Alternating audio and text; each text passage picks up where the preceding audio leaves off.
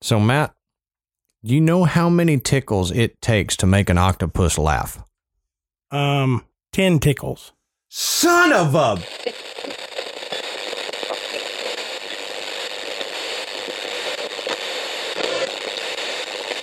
Good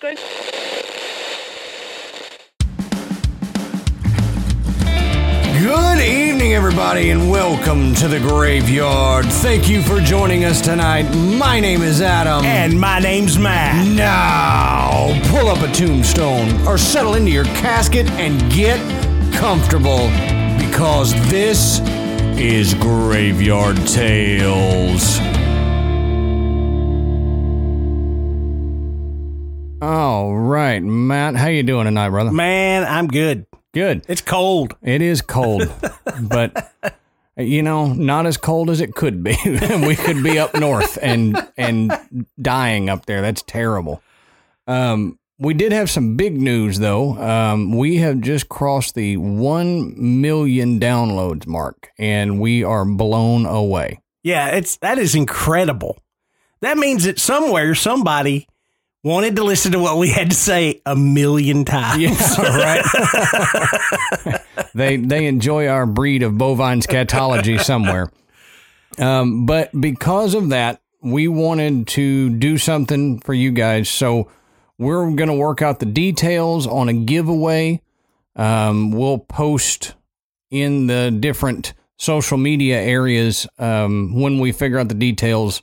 We'll post those there. So if you're not in our social media groups, either Facebook or Instagram or Twitter, join one of those so you can get in on the giveaway.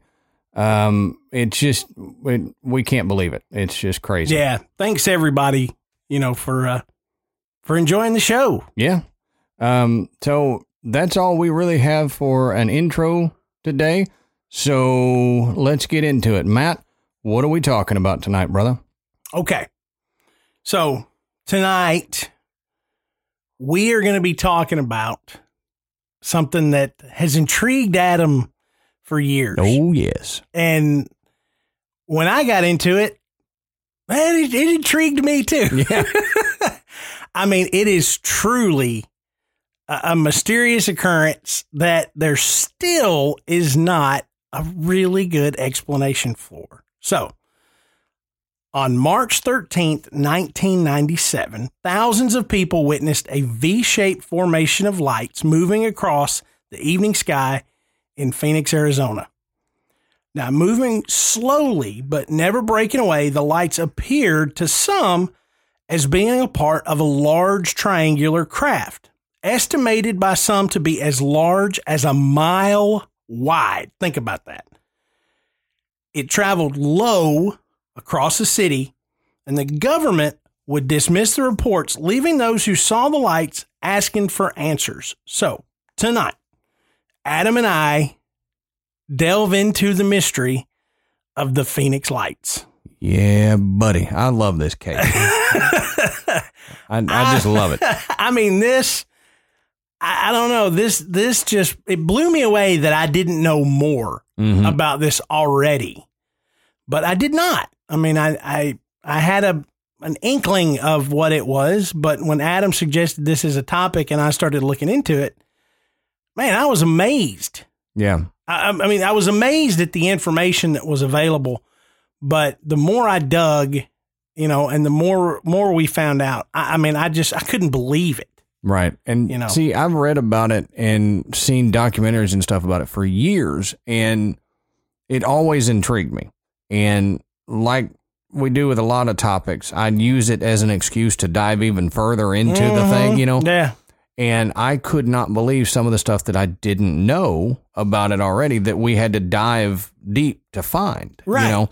But believe it or not, there's not a lot written down. Most of it is yeah, you know, interviews and documentaries and stuff like that. They, I, I suggest we we get a movement going to write more of this down. So Yeah, so I it, mean- it's there. I mean, you can you can you can find the book, you know, the Phoenix Lights, um, which is which is written from uh, one person's perspective. Right. you know, essentially, but it includes, you know, a, a lot of the eyewitness accounts, um, and it and it gives you a really good timeline of what happened when the events that led up to it and the things that have happened after. Um, but it, it doesn't encompass everything. And so we, we tried to do a general scraping of, uh, of, of everything that occurred from all the different levels from the, the government level, from the investigators level, from the, the general public, um, so that we could present this in a way where y- you could feel the just the enormity of this event. Right. The Graveyard Notes edition. That's right. Yeah. then maybe we dig deep in spots. It's Right. like it's like you jab your finger in the ground every once in a Well, while. and see the thing is, you know, we compile so much and as far as notes and research that we do, but then we've got to trim it down into, you know, the hour and a half or so between an hour and 2 hours because Matt and I have ADD and our attention span it just isn't what it used to be. Right. We're not Um, we're not going to put out the the Lord of the Rings, you know. Right. But it, it's going to be more like, you know, the novella of Right. the rings. so you know we try to trim it down and we may leave some stuff out but we try to hit the the high points and the the pertinent topics of it and give you enough that if you want to go look more up and dive into it deeper you'll know where to find it we give you the links to find it you know that that's our job That's right. is to intrigue you to get you to go look it up so we can start a conversation about it Yeah. um, and one of the things that Matt and I found out is that this was not just one day that it Right. happened. There was some stuff leading up to that. So Matt, One one big day. But there there were there were things that were occurring years prior leading up to this event. So, let's go back to 1995. that was a good year. That was a good year. It was a pretty good year for me too. Um, Dr. Lynne Kitei and her husband witnessed three amber orbs hovering over a private desert area about a hundred yards from their home in Arizona. Now, Dr. Kitei describes the orbs as being in a triangular formation, each estimated to be about three to six feet in diameter. Now, at the time, Dr. Kitei recalls the lights being very soothing and mesmerizing. So she wasn't afraid. She was curious, but she she never once said, you know, she felt like there was something there that was harmful, but that was intelligent. So now she was able to photograph the lights that night. Now, understand, we're talking about 1995. So, you know, even though the cameras were really good, we're not talking about high def digital photography. Right. I mean, of you you're talking about a weren't 35 millimeter camera. right. And some of you probably weren't alive then, Right. or were very very young, so you don't remember how bad the uh, the photo quality was then. That's right. So, you know, she's not she's not talking about using one of those little Kodak quick cams, you know, the little cardboard camera. But I mean, you know, a, a, even a quality 35 millimeter camera had its limitations. Sure.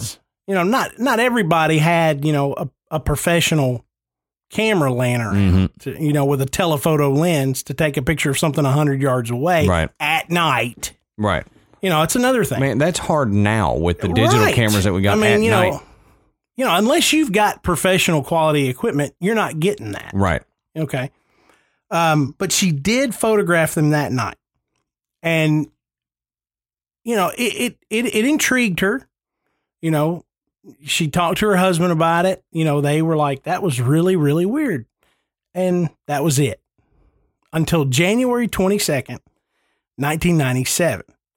Now, Dr. Kitei noticed again three amber orbs, this time more in a linear formation.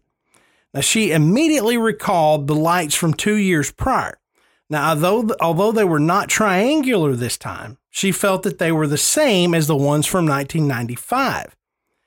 Now, the next night, this is January 23rd, the lights appeared again. Now, this time they were in front of South Mountain. Now, Kitei was able to get another picture, but this time, as she began to snap the photo, another six lights appeared in a much wider span. Now, she went to call and report the lights, and as she did that, the lights disappeared. Typical. Now, yeah. Now, she called the Arizona Republic newspaper in hopes that they would send a reporter to investigate. The next day, she called back. When she asked the operator if anyone had called about the lights, the operator said no. Now, Dr. Kitei knew that she had called, but the operator recommended that she call the nearby Luke Air Force Base to see if they had any maneuvers in the area that night or anything at all. Keep So- all these names in mind as Matt goes through them. Keep That's right. these names in mind. These names, yeah, you, you got to make a list. South Mountain, Luke Air Force Base, and Dr. Kitei. That's right. They all come up again. So she thought that's a pretty good idea. So she calls the Air Force Base. Now, now according to to Dr. Kitei, when she asked about the lights, the lieutenant she spoke to became defensive, saying that they had nothing to do with them. Now, the lieutenant at that point recommended calling Sky Harbor Airport. Hey, go over there. Hey, hey, hey, go over there. Go talk to them. No, no, no. Go, No, talk, it's go talk to funny, them. you know that it's funny because when you when you listen to the interviews with Lynne Kitei, she says, you know, they immediately have an attitude when she calls the Air Force Base. And they're like, well, we had nothing to do with it. She wasn't asking if they had anything to do with it yet. She was just asking about the lights. And that was the response. So I don't know.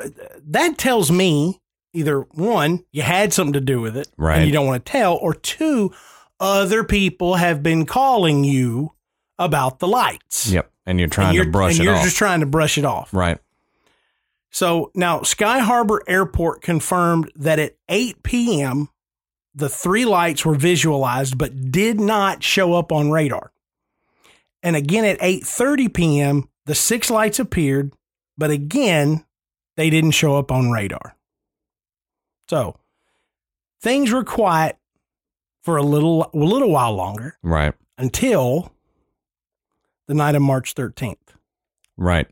And on the night of March 13th, things started popping again, as the cool kids say.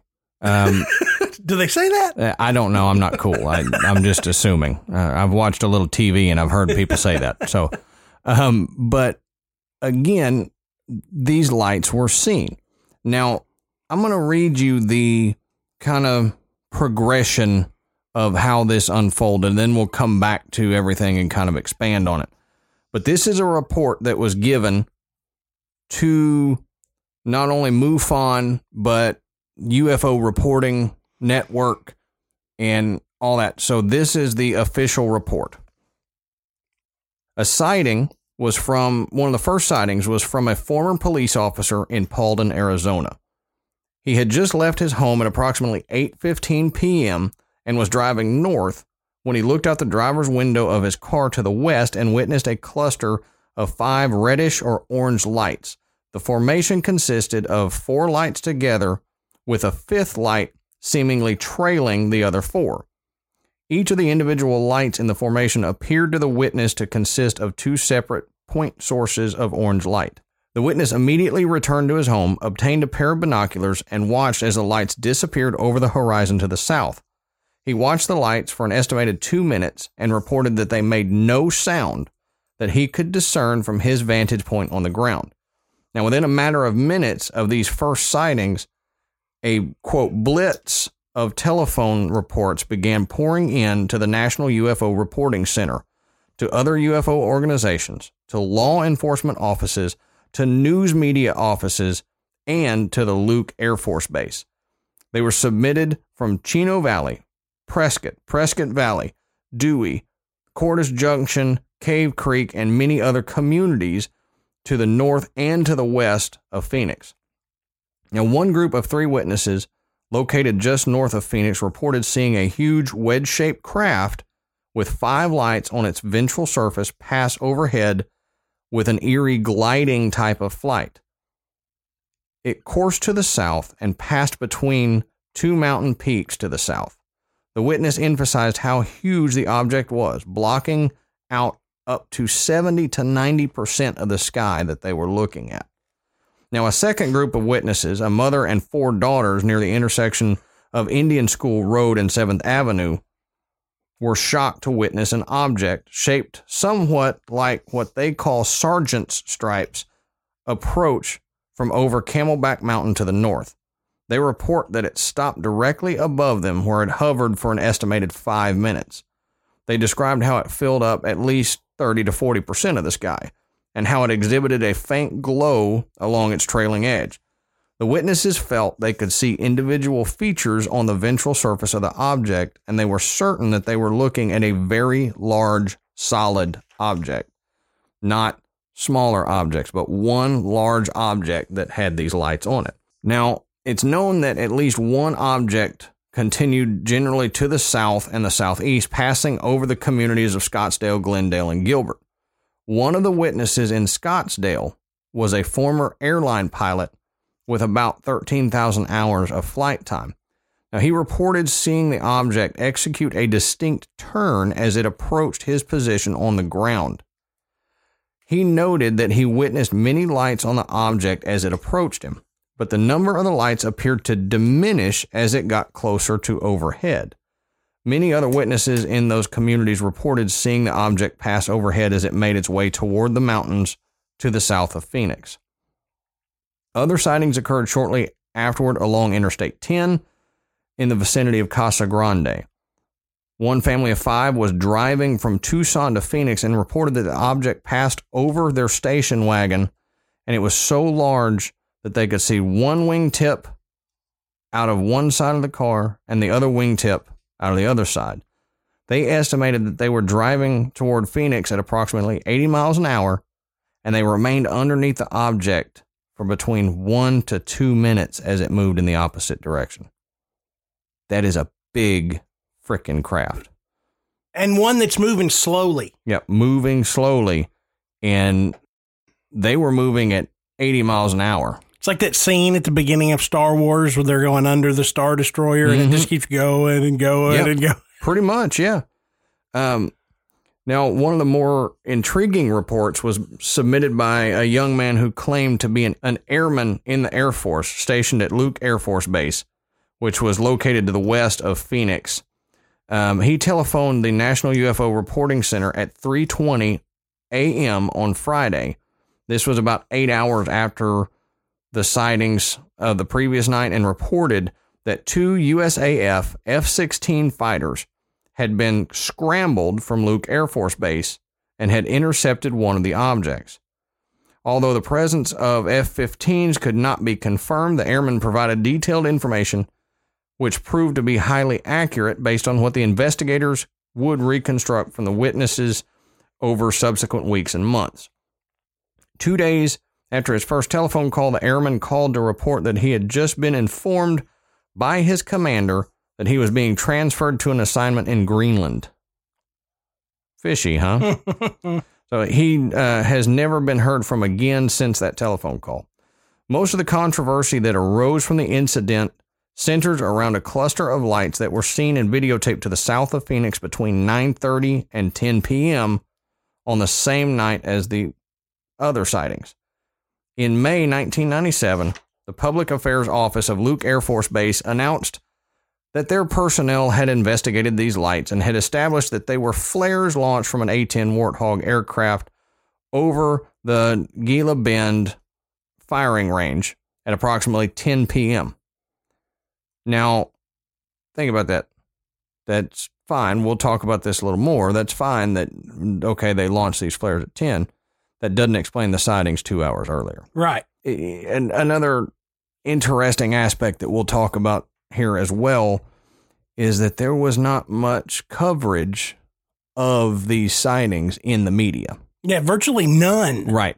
So, on that note, Matt, let's talk about what happened afterward, after these sightings had taken place. So a- after these sightings, you know, the the witnesses began to to come forward and and explain their stories and, and explain you know what they saw and and given descriptions and one of one of the people involved in one of the documentaries that Adam and I watched was a lady named Valerie Nanaman. And she was a 911 operator that was on duty that night when the calls started coming in. Now, Valerie says that the calls consistently describe the lights as a V shaped formation, some saying they were actually able to make out uh, a physical craft. Okay. Now, so the next day, she picked up the newspaper to see what had been reported about it and couldn't find anything. She found a, a very brief article buried in a local newspaper with a quote from a 911 spokesperson who was quoted as saying that the 911 call center received very few calls about the phenomenon. okay. Now, she knew this was not true. She was there. Right. She knew the calls were coming in one She after another. answering the stupid phones herself. Yeah, and and she said, I have never had any experience like this in the 24 years I spent as a 911 operator. Right. And she said they, they just kept coming and coming. So that night, when she got to work, this would be the night of March 14th, hmm she asked her supervisor, Why did they say this? And the only answer the supervisor had was, I don't know why they did that. Because they both knew that that wasn't the case. Right. Which sounds like they didn't actually talk to anybody at the 911 operating center. That's right. They just made it up. They just made it up. So, you know, what these people saw, it, it was eerily similar. Mhm. I mean, the descriptions are so similar. I mean, you know, we we've seen stories like this before, where a dozen eyewitnesses will describe something, and it sounds like all of them saw something totally different. right. Okay. Not in this case. And we're not talking about dozens. We're talking about thousands, Right. Thousands of eyewitnesses. Now, one, uh, Mike Fortson, he reported that uh, according to pilots that he was friends with, when they leave the airport, okay, we're talking about Sky Harbor, which is right there in Phoenix, Arizona hmm when they leave the airport and they take um, the left turn after takeoff to head north toward the Salt River, their altitude is less than 3,000 feet. Now, according to Fortson, the object he saw went underneath a plane, putting it extremely close to the ground. Now, 3,000 feet sounds like a lot, and it, and it is. But let me give you a frame of reference. So the Empire State Building is 1,454 feet from the ground to the tip. hmm So roughly half of 3,000 feet. Now, if you're standing on the ground, you can see the tip of the Empire State Building. hmm Okay. If you're at the top, you can see stuff at the bottom. Now, you may not be able to make out details, but you can go, hey, there's a person. Hey, there's a car. Okay. So, somewhere between that and, you know, twice that, hmm this object is here. Okay. If you see a plane flying overhead at less than 3,000 feet, you can usually read the the company name on the side of the plane. And you're probably going to be a little nervous too. That's right. It shouldn't be I mean, that un- low. unless you live by the airport, you know, you're not seeing planes fly that low. Which brings up another point that we'll get at later. If you live that close to the Dadgum airport, you're used to seeing lights and planes in the sky. You Right. would know what it looks like, and you would be able to tell that's not a yeah, plane. these are landing lights, navigation lights, something like that. Right. So, you know, to to to play on what Adam had talked about in the report, the witnesses described the five lights in a triangular formation with two lights trailing behind. Now, this is consistent with what Lynne Kitei saw on January 23rd earlier that year. Now, another witness named George Judson would estimate the object, as Adam said, as large as a mile wide.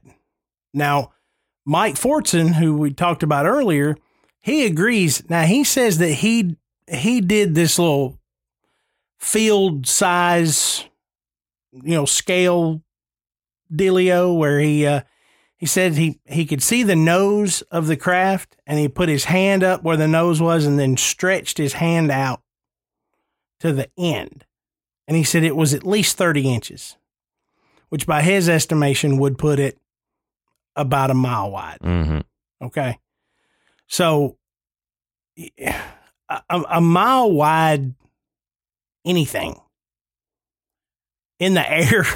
Yeah, we don't have the ability we to can- fly we can't something put that something large. that big up in the sky. I mean, we can put some pretty big stuff up in the air, but nothing that's a mile wide. Yeah, at least nothing that we know of. Yeah. But So as just to interject real quick, because people are probably wondering how there were thousands of people who saw this. Well, keep in mind there were thousands of people outside looking up because they were looking to see if they could see the Hale Bopp comet that night. right, right. So that's why we have so many people outside looking up with cameras, binoculars, telescopes, whatever. So figured we mentioned thousands of witnesses. That's why. Yeah. And and along with this this aftermath came the idea that I saw this. I, I can't afford to tell anybody that I saw it.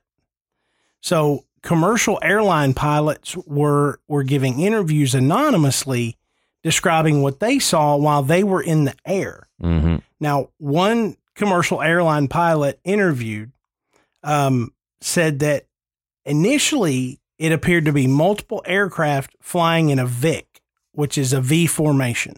Now, according to him, there were there was no other relative movement. Said, you know, the lights were together. They weren't separating, they weren't coming together.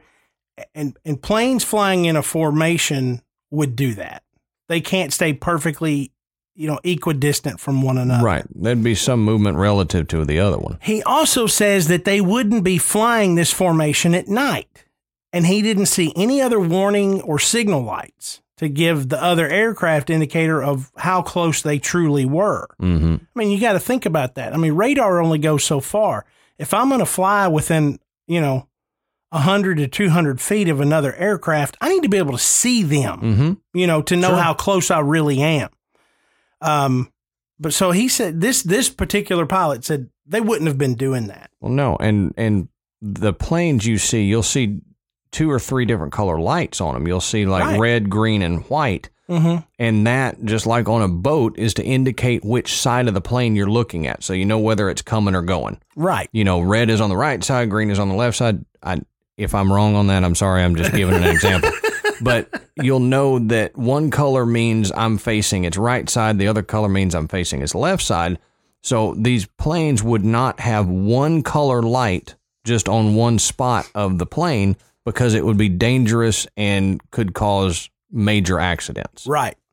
So over the next few months, um, investigators would gather to try to interview witnesses and and search for more answers. Now, in an attempt to get a political uh, a public official on board, reporters went to City Hall and tried to corner someone.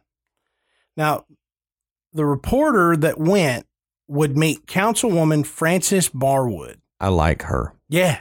I she's, like her. She's amazing.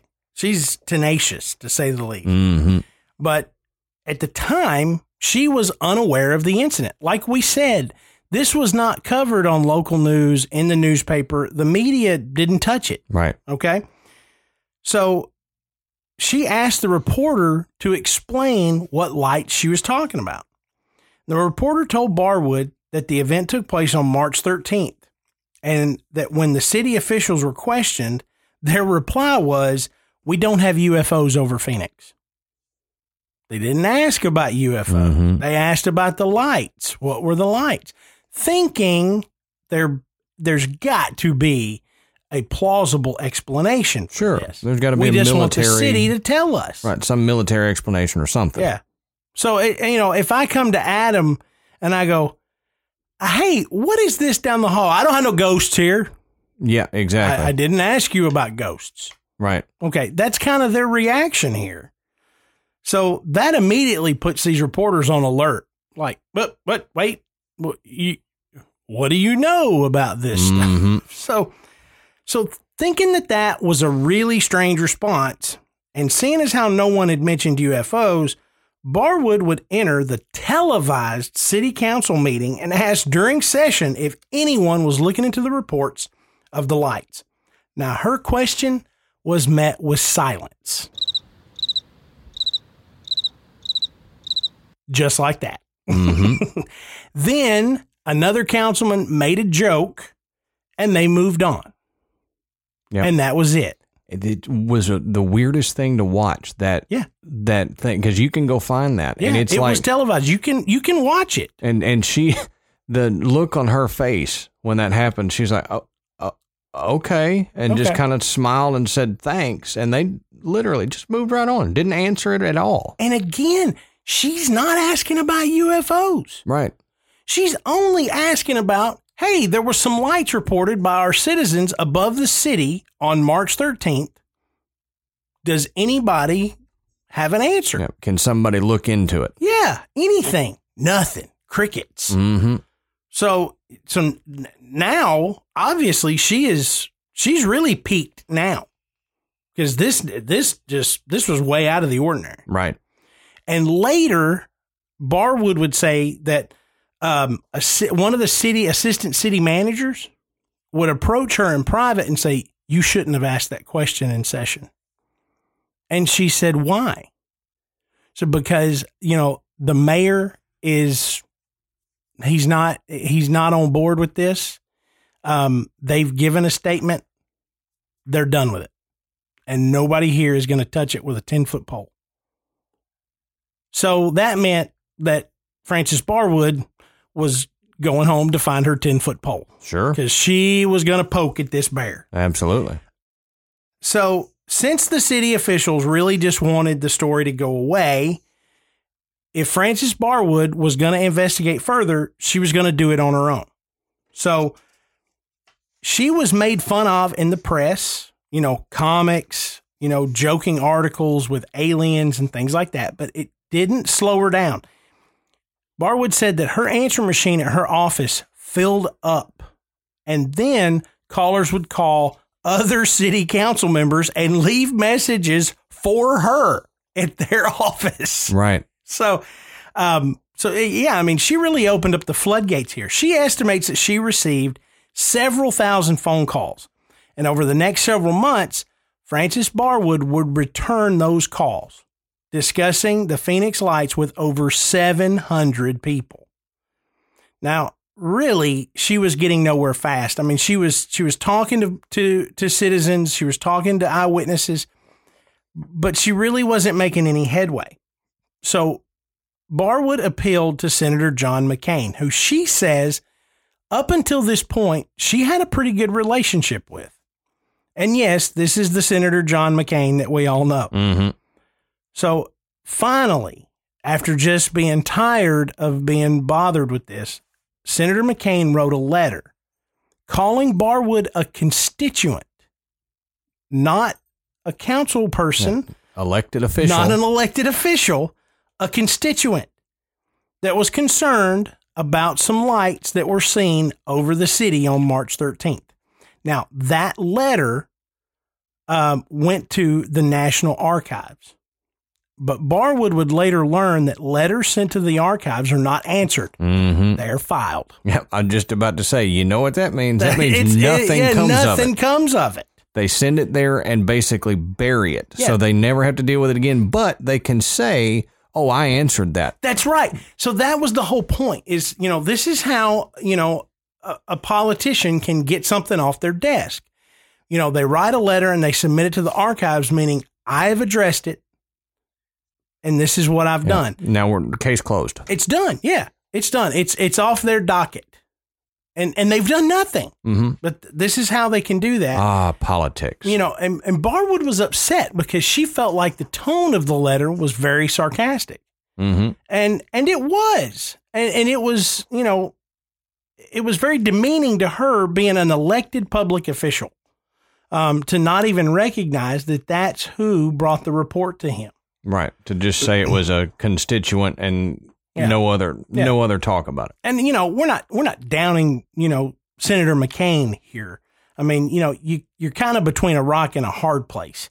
You know, I understand, but I think in in this case, he could have given it a little bit more due diligence. Sure. But this is just more evidence at the fact that the government really didn't want anything to do with this. no. They didn't want to talk about it. They didn't want to discuss it. They didn't want to investigate it. They surely didn't want to give anybody any kind of answer. Right. And it that just kind of it, it it gives you that nudge that maybe they know something Yeah. that they're not talking about when they do that because if they didn't know anything about it, don't you think they would say, "Hey, we're investigating this. We're going to look into it."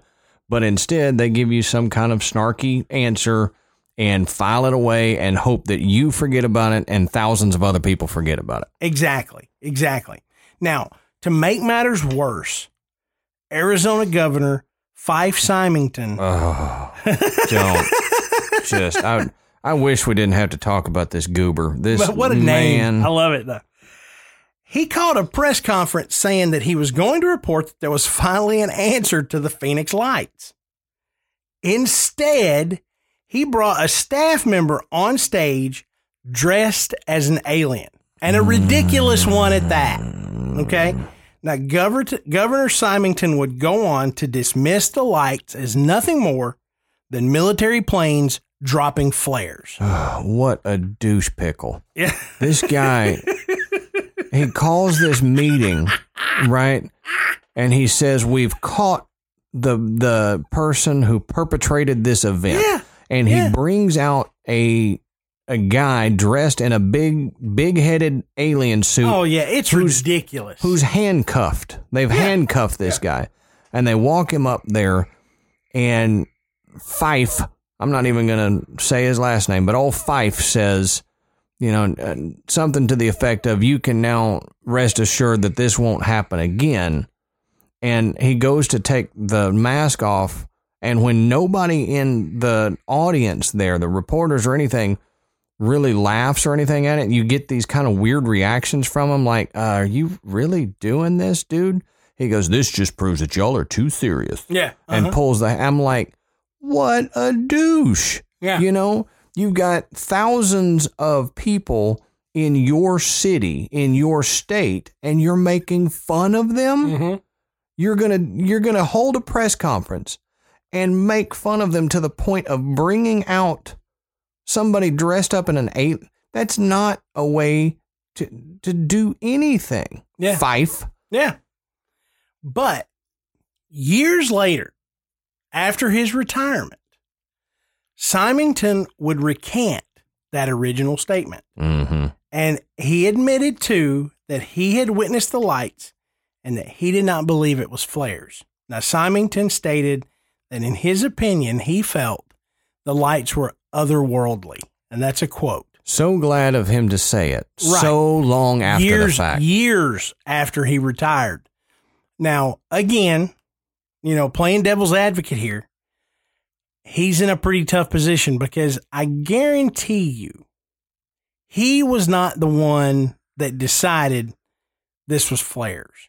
He was told Oh, sure. this is Sure. what we're going to have to do. Now, he didn't have to bring, you know, a staff member out there dressed as a ridiculous alien You don't need to be a douche pickle you know, on TV. So that's on him. But the idea that this was indeed that the official statement from the government was going to be that it was military plane flares. mm-hmm. Okay. All right. We'll, we'll go with that for now. So I'm not going to let you get away with flares for long, though, Matt. We're going to talk about this. So, so Frances Barwood would continue to push despite now higher government officials refusing to get involved. Now, she reports that a few weeks after the Phoenix Lights incident, a man named Richard Curtis called Barwood at home to inform her that he had an excellent video of the event. Now, Curtis told her that he would make a copy of the video and send it to her. Now, soon after that conversation, Curtis reports that two men in black suits came to his home asking about the videotape. Men in what? Men in black. Mm. That could be a whole nother show. And I think it will be. Curtis asked them if they were from Councilwoman Barwood's office. The men told him yes, they were, and they asked Curtis if he had made any copies. When he told him no, they said they would be more than happy to make the copies for him. Sure, sure, of sure. course. Sure, sure. Why not? Now, assuming that no one else would know of the tape's existence, Curtis handed it over, only to never see the tape or the men again. Mhm. Okay.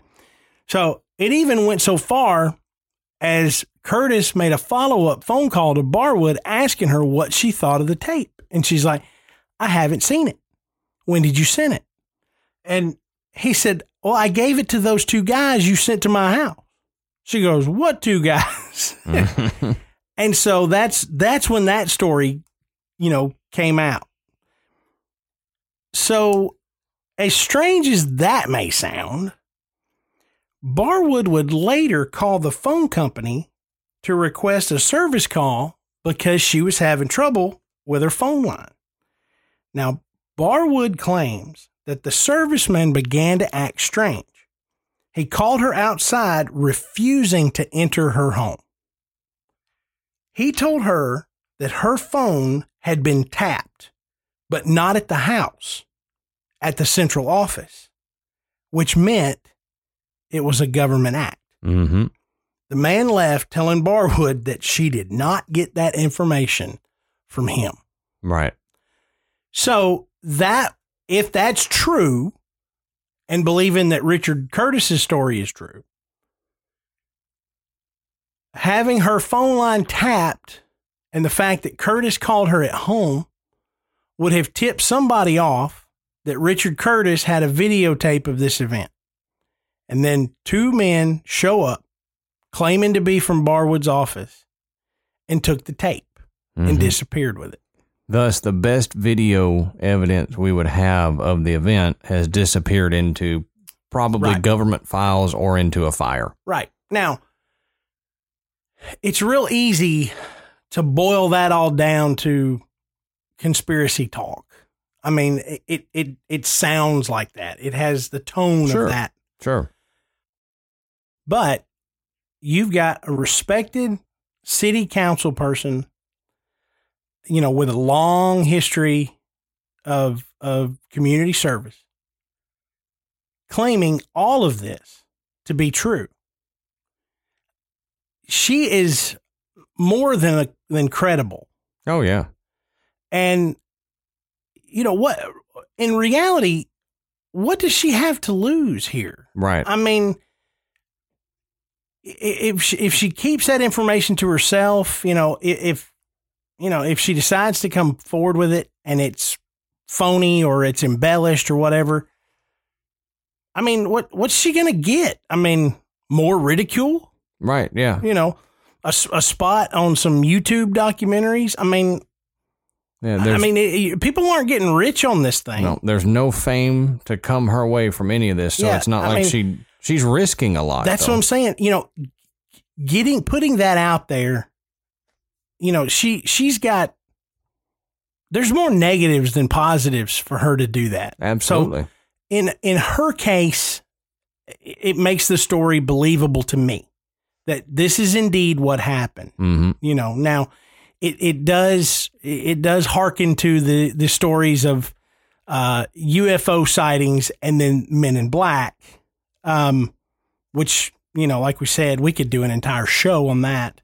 Um, but you know, if the government was tapping her phone line, if if they just wanted this to go away, getting a hold of that evidence, if it was good evidence at all, was going to be key Right. because they knew if it got in her hands, everybody was going to see it. Yep. It She was had a history she was going to go point. she was going to go public with it. sure. Because again, what has she got to lose at this point? Right. She's already been ridiculed in the press. You know, she's been made fun of. She had the governor with this ridiculous press conference. She's had Senator John McCain Blow her um, off. blow her off I mean, what's left? Yep. You know, I might as well just keep right on plugging and uh, and get a hold of this tape. You knew that's what she was going to do. Yep. You know, if it looked authentic at all, you know, that was going to be made public. Right. And, you know, you had mentioned that she said she had talked to 700 witnesses, right? She said that out of the 700 witnesses, all of them, barring one, was a very similar account. Mm-hmm. No matter where they lived in in her district, Yeah. they were very similar accounts, and the only one that was Yeah. different was a kid who said they were planes. So Yeah, a, a young kid. kid. who said no, they were planes. Every other person had a very similar account, and you don't get that out of most, if any, UFO sightings. Right. And And that one story was the one that was published. exactly, that's the one that the press and the government decided to go with. No, So- it was planes. Let's put this in perspective. So I'm standing in my front yard with 699 people that work for Crayola. And they all say, we're going to make a new color, match green grass. And I said, no, no, no, no, no, no. Wait a minute. My grass is blue. No, no, no. It's, it's green. 699 people say it's green. I say it's blue. And the next thing you know, Matt's blue grass is the new Crayola. That is how this played out. Right, right. It, it's it's just absolutely ridiculous. Now, It's just like, why? Why? Why? Right. Of, uh, you know, you've got all these stories and you're going to pick that one. I'll tell you why. It's because that was the story that they wanted to, they wanted to put out there. right, and I, I something tells me that kid was told to say that too. Yeah, why not? You know, he was told. Hey, don't you think it was planes kid? Yeah, Did here's what like you say. I got a piece of bubble gum. I got some candy if you'll say it's right, exactly, exactly. Now, I told you, Matt, I wasn't going to let you get away with the flares comment for long. So let's discuss Bring the flares. All right. So the the report, I've got a couple statements here from the U.S. Air Force about what they said was happening with the flares. Now, they the U.S. Air Force explained that the second event was slow falling, long burning LUU 2BB illumination flares that were dropped by a flight of four A 10 Warthog aircrafts on a training exercise at the Barry Goldwater Range at Luke Air Force Base. Now, according to this explanation, the flares would have been visible in Phoenix and appear to hover due to the rising heat from the burning flares, creating a balloon effect on the parachutes that they're dropped with, which would have slowed their descent. Mm-hmm. Now, the lights then appeared to wink out as they fell behind the Sierra Estrella Mountains, which is a, a range to the southwest of Phoenix that all these lights were being seen in front of. Now, a Maryland Air National Guard pilot, Lieutenant Colonel Ed Jones, said in March 2007 that he was the one of the ones that had flown during this mission and flown one of the aircrafts. Now, the squadron to which he belonged was in fact at Davis Air Force Base in Arizona on a training exercise at the time and flew training missions to the Barry Goldwater Range on the night in question, according to the Maryland Air National Guard. Now, here's the problem. Here, here's some of the issues that other people and I myself take with the explanation of flares. So, flares are meant to illuminate the ground below. Mm-hmm. That's the reason for these flares is they drop them. They're called illumination flares for a reason, Mhm. so that pilots and troops can see the ground that they're fighting on. None of these lights that were seen were said to illuminate the ground at all. They were self-contained lights in the air. Yeah, exactly. And one eyewitness, uh, Tom Brunty, he described the lights as being perfectly round, glowing orange amber, seemingly made out of light. Now, another witness, George Judson, reported. Yeah, George Judson. Sounds a lot like George Jetson. Mhm. Me, Reported George Judson. He said as the craft went directly above him, he was able to look up into the lights. And he said they had the appearance of a canister light, like you'd have in your kitchen, with light swimming inside it. But all of them agree that these weren't lights that were like landing lights or anything Mhm. else because they didn't shine down. They weren't Exactly. beams of light. You know, one said, you know, like like like Brunty said, it looked like they were made of the light. Right. You know, and, and and you've all seen that. I mean, you know, you've seen something glowing. It's not emitting a lot of light, but itself is is is illuminated. hmm You know, but it you, you're not going to use it to Kind of like light up a room. embers in a fire pit. Yeah, You're it is lighting itself, but it, it's not emitting light outside of the fire pit where you can see anything by it. right. So you see the glowing, but it doesn't illuminate anything. Yeah, but as Adam said, those illumination flares are for exactly that. Right. And a flare travels up and down. Well, down. It doesn't travel right, mostly down. mostly down, sometimes up, but um, it doesn't travel across, doesn't travel horizontal horizontally. It's all vertically. And these witnesses saw something traveling horizontally over them. Yeah, A flare is going to emit smoke above Mhm. it from burning the potassium or whatever is in the flare. Nobody describes seeing smoke. Another major point in all of this is every witness said that the lights looked as though they were hooked together and were traveling together in a line or an arc of some kind. And they didn't you know they were equidistant apart from each other. Now flares are not going to move like that. When flares travel one may be raised a little higher than the other one one move out to the left a little bit so they're going to move yeah. away from each other or toward each other Especially these parachute flares that Right. they're talking about, so that they have a more slow, controlled descent. I mean, we're out in the desert. I mean, the the wind is going to change and move. I mean, it's not perfectly still. If you've ever been to the desert, you know the the, the wind can really play havoc. yeah especially So- at a mountain so where the what- updrafts and everything What do you think the the chances are that let's say six parachute flares could all be released in a line at the same time and they're all going to manage to stay equidistant from one another and fall at the exact same rate? right More so, they're going to be propelled by wind to have them give the effect that they're moving across the sky instead of dropping down from the sky so that they actually pass over individuals looking up at them. right and Okay. at that close a distance somebody wouldn't go hey that looks like a candle flame No kidding. you know Yeah. Or, hey, I can see smoke, mm-hmm you know, um, or, you know, as bright as these things are, the freaking parachute that's holding it up. right Now, if you don't believe this, you can do what I did. Amanda and I, we Googled videos of military flares at night. mm-hmm What would it look like? Okay.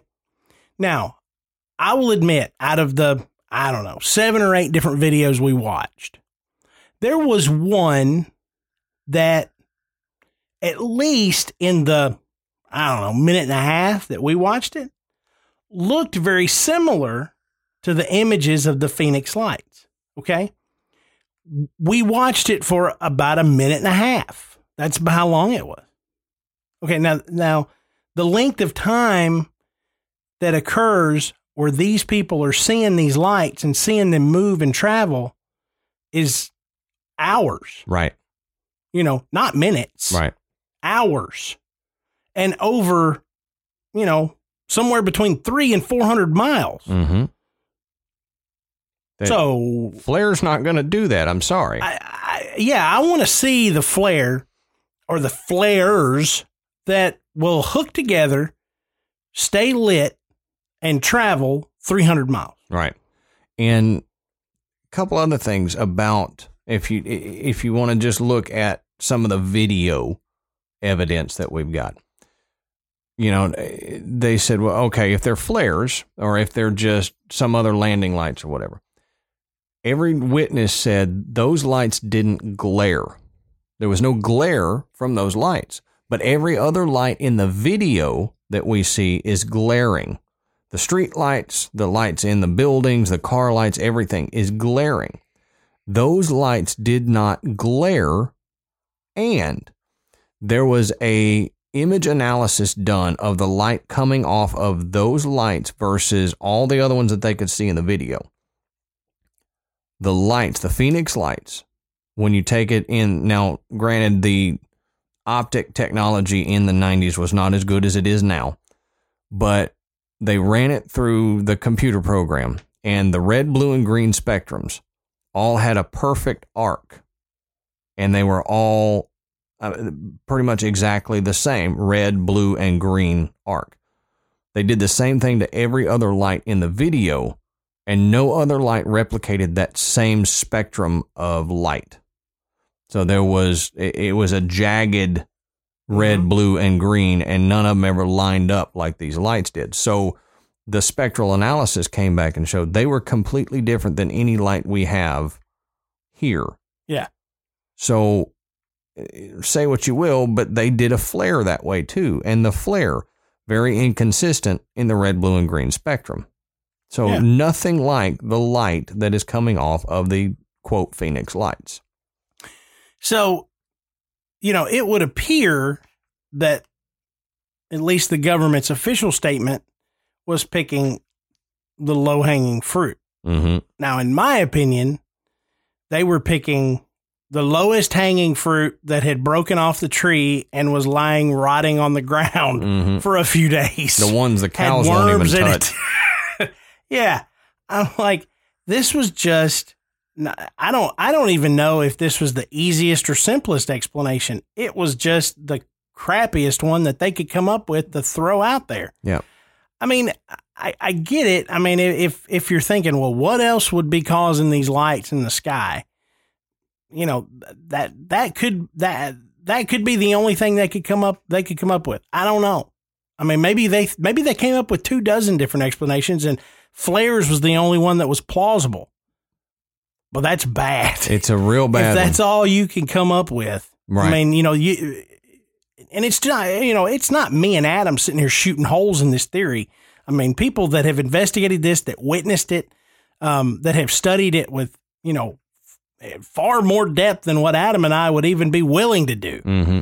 Um, you know, they they blast holes that you could drive a Mack truck through in this theory of flares. Right. Well, and I saw at least one report where in the early 2000s they tried to settle this once and for all. So the military came out. Now this is, you know, maybe 10 years or so after the the event.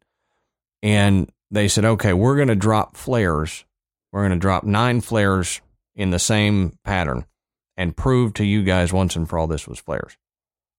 They could not replicate the pattern of the Phoenix lights at all with the flares. Yeah.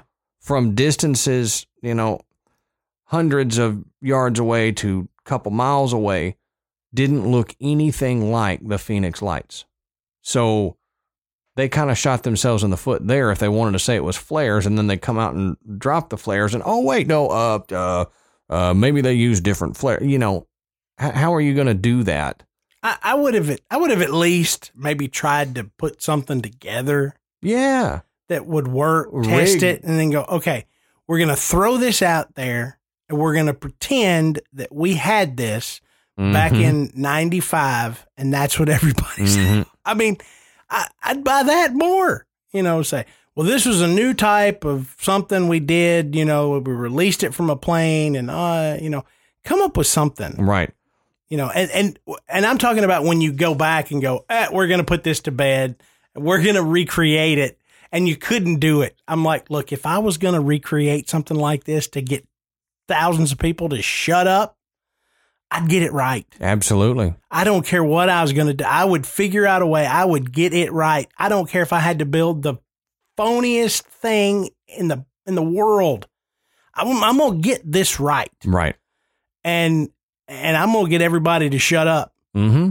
And, Just- and I, I can I can make up a mean backstory on how we had this thing and what it was used for and why we developed it. Yeah, why not? They didn't do that. No, they just dropped the flares and hoped. Yeah. You know. Let's hope this Um, works. so Matt had mentioned earlier that a bunch of commercial pilots had seen this. Well, private pilots had seen this too. hmm Now, I don't know if anybody out there has heard of this guy. You know, he's he's pretty not a very well-known guy, I, you didn't, know. I didn't know him at all. He's kind of you know, low on the totem pole as far as you know, celebrities and everything, but Kurt Russell um, you know, if you've heard of him, Yeah. you know, you're you're way more in tune than a lot of us are because I've never heard of this guy. Um, but Kurt Russell was apparently one of the first pilots to report seeing the Phoenix Lights. Now he said, "quote I was flying with my son Oliver to go see his girlfriend. that must be nice. Have your own private plane." Um, he said, and we were on approach. Now, I saw six lights over the airport in absolute uniform V shape. Now, Oliver said to me, um, I was just looking at them. Now, now, are, are we okay? Who's, what lights are those? Whose are those? And he said, I, I kind of came out of that fog that I was in, kind of staring at him, and he said, I don't know what they are. And Oliver said again, "Are we okay?" And he said, "Yeah, I'm I'm going to call him in and report him. Now Russell after that said he didn't think much of the incident or anything at all, but several years later, his wife Goldie Hawn, don't know who she is either, um, was watching a TV show, and he had walked in the door, and they were kind of talking about it, and talking about this you know, private pilot that reported it. And he goes, wait a minute. That was me. and he, He said, says, China is here, Mr. Burton. yeah. And he goes and looks back at his flight logs from that time. And sure enough, he's got it logged that he called it in and what he witnessed in his flight logs. Yeah. So if you don't believe me or Matt, maybe believe Kurt Russell. Yeah. You know, And go watch Big Trouble in Little China. yeah, you'll understand One of the best. all of Matt's comments. I love it. Yes, I love it. Uh, yeah, I mean, so now now we've got celebrity eyewitnesses saying, "Yeah, I saw this is what I saw," and nobody nobody knew what it was, Right. You know, and it, it wasn't anything I'd ever seen before. And I mean, Kurt Russell's a pilot. hmm I mean, so he didn't recognize He's it. logged hundreds of maybe thousands of hours himself. Yeah. And so, you know, for, you know, somebody that is a pilot to not recognize what's going on, you know, it's even, even more obscure, but, um, we're, we're, we're venturing into the idea now that, okay, so maybe it was the military, but maybe it wasn't flares. Maybe this was just what they had to say because they were testing a top secret aircraft. Right. And we say UFO. UFO does not mean extraterrestrial. Right. UFO simply means unidentified flying object, or the UAP is the new term, the unidentified aerial phenomena. So it just means that we and most people can't pinpoint what it is. Doesn't mean it's alien. Doesn't mean anything like that. But like Matt said, it could be us. Mm-hmm. But wouldn't that be a dangerous, weird place to be testing new technology Absolutely. over a populated city like a that? huge city. And a city in the middle of the desert. Right. I mean, you've got all this area Yeah. that you could test all the top secret planes Mhm. you want, and nobody is going to know any different. You think somebody was up there? Um, Bob, go left. No, left. I said left, Yeah. Bob. You're headed for the city. Quit going They're over gonna Phoenix. see us. Bob, turn left. And Bob just flew it right over Phoenix. Yeah, and and so I, I can't I can't even fathom that even with all the shady things that our military may do, that putting an a, you know an experimental aircraft in the air over a huge city like Phoenix was something they would do. For one, if it was new, if it was top secret, why put it out there for public consumption? Right. why even why why even let it go to where you have to answer the question Right. We didn't do that with the stealth bombers. You know, That's right. We kept we had the stealth bombers and we kept it from the public for decades before people knew what it was. that's right and and even um and and this came up in a conversation i had with a gentleman earlier today um i knew a fella a long time ago and he was an air traffic controller for the air force and he was stationed in greenland now this conversation started because he happened a, a television show on the military channel just happened to be on in the background and they were talking about the SR-71 Blackbird Yep. spy plane. And the story said that the US government used, you know, or the the military began using the SR-71 in whatever year. Let's let I, I don't remember and I, I didn't look it up, but it's let's say you know 1971. And he laughed. And I was like, "What's so funny?" He said, "Cuz I got out of the Air Force in like 68." He said, "And I can remember knowing that we were supposed to have this new plane there." And he said, "You know, course up in Greenland, said it's it's like Alaska. You know, you go through this spell where it's it's like dusk all the time. You know, no real bright sunlight, no real dark night, just kind of this different different levels of dusk. Right.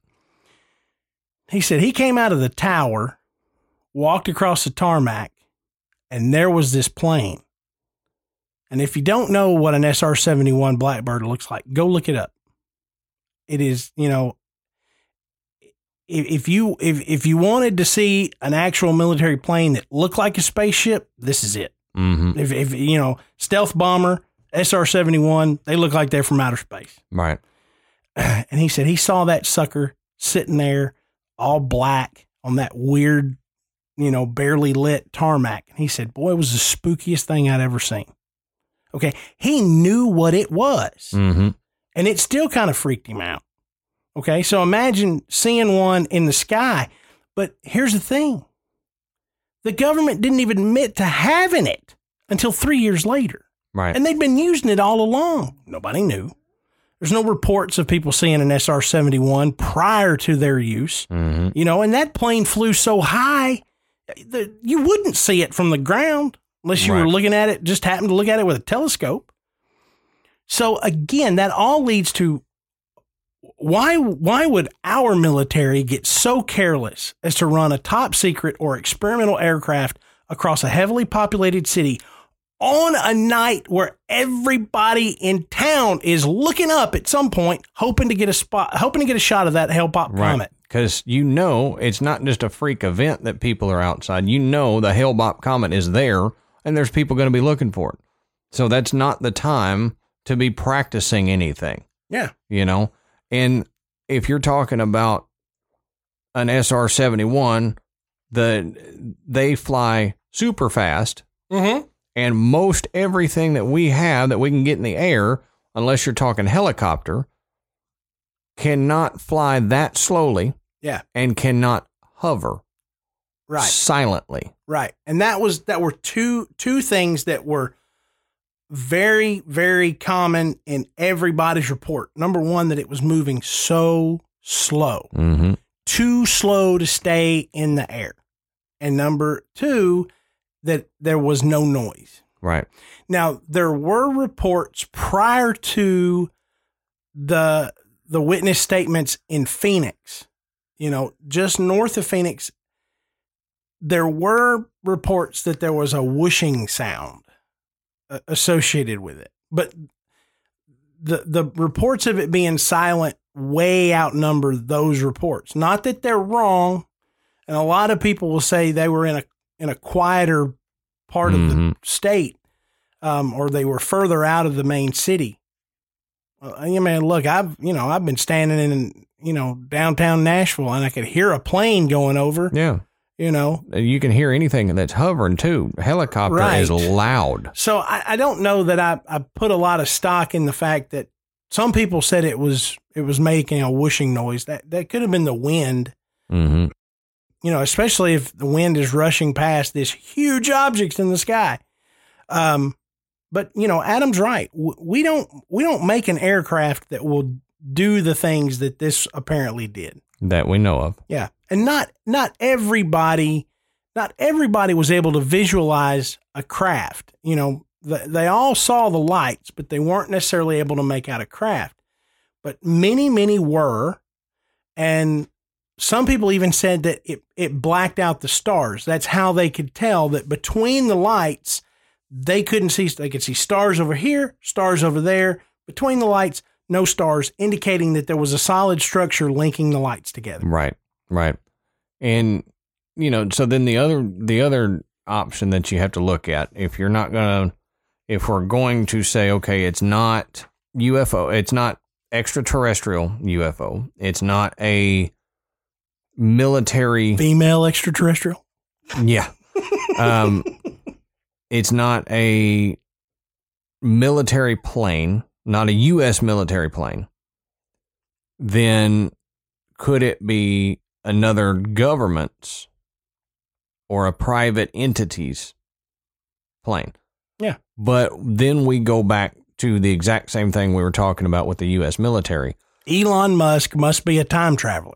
Right, but why would but that that even even if Elon Musk was a time traveler, which he probably is, um, why would he fly it over Phoenix if he's trying to develop this in secret? Right. No other entity would, you know, if you want to talk about another government or anything, they're not going to fly it over a populated city and risk everybody seeing their their craft.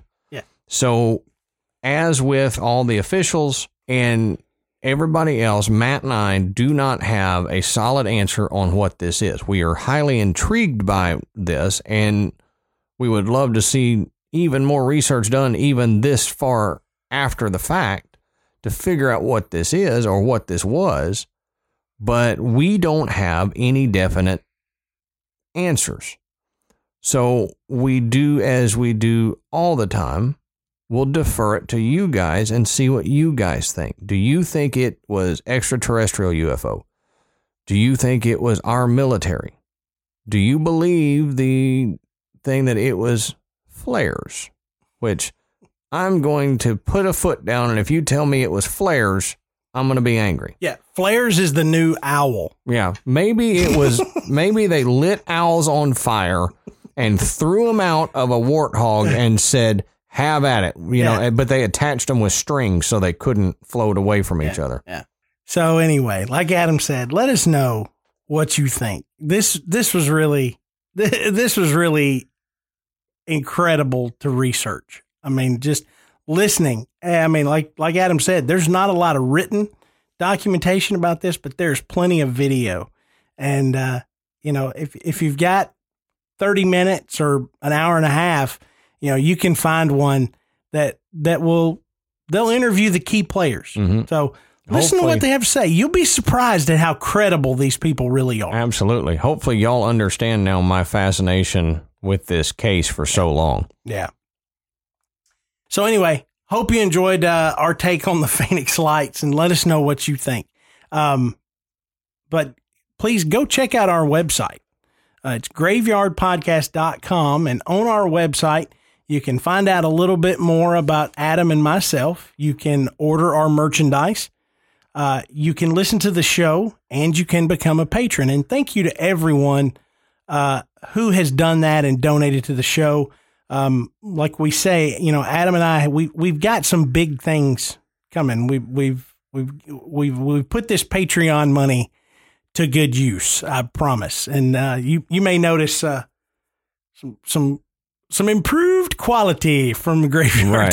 Tales coming up in the next couple of months. Um, but go and rate and review us on iTunes, please. It gets us up the charts and it allows people to find us much, much easier. Um, check us out on Facebook, Twitter, and Instagram, and go get in our Facebook group. When you want to discuss something about a show topic, when you want to give your ideas or opinions, the Graveyard Tales Facebook group is where you do it. Absolutely. So, um, we hope y'all enjoyed this as much as Adam and I enjoyed researching it. And uh, until next time, we'll save you a seat in the graveyard. See you soon.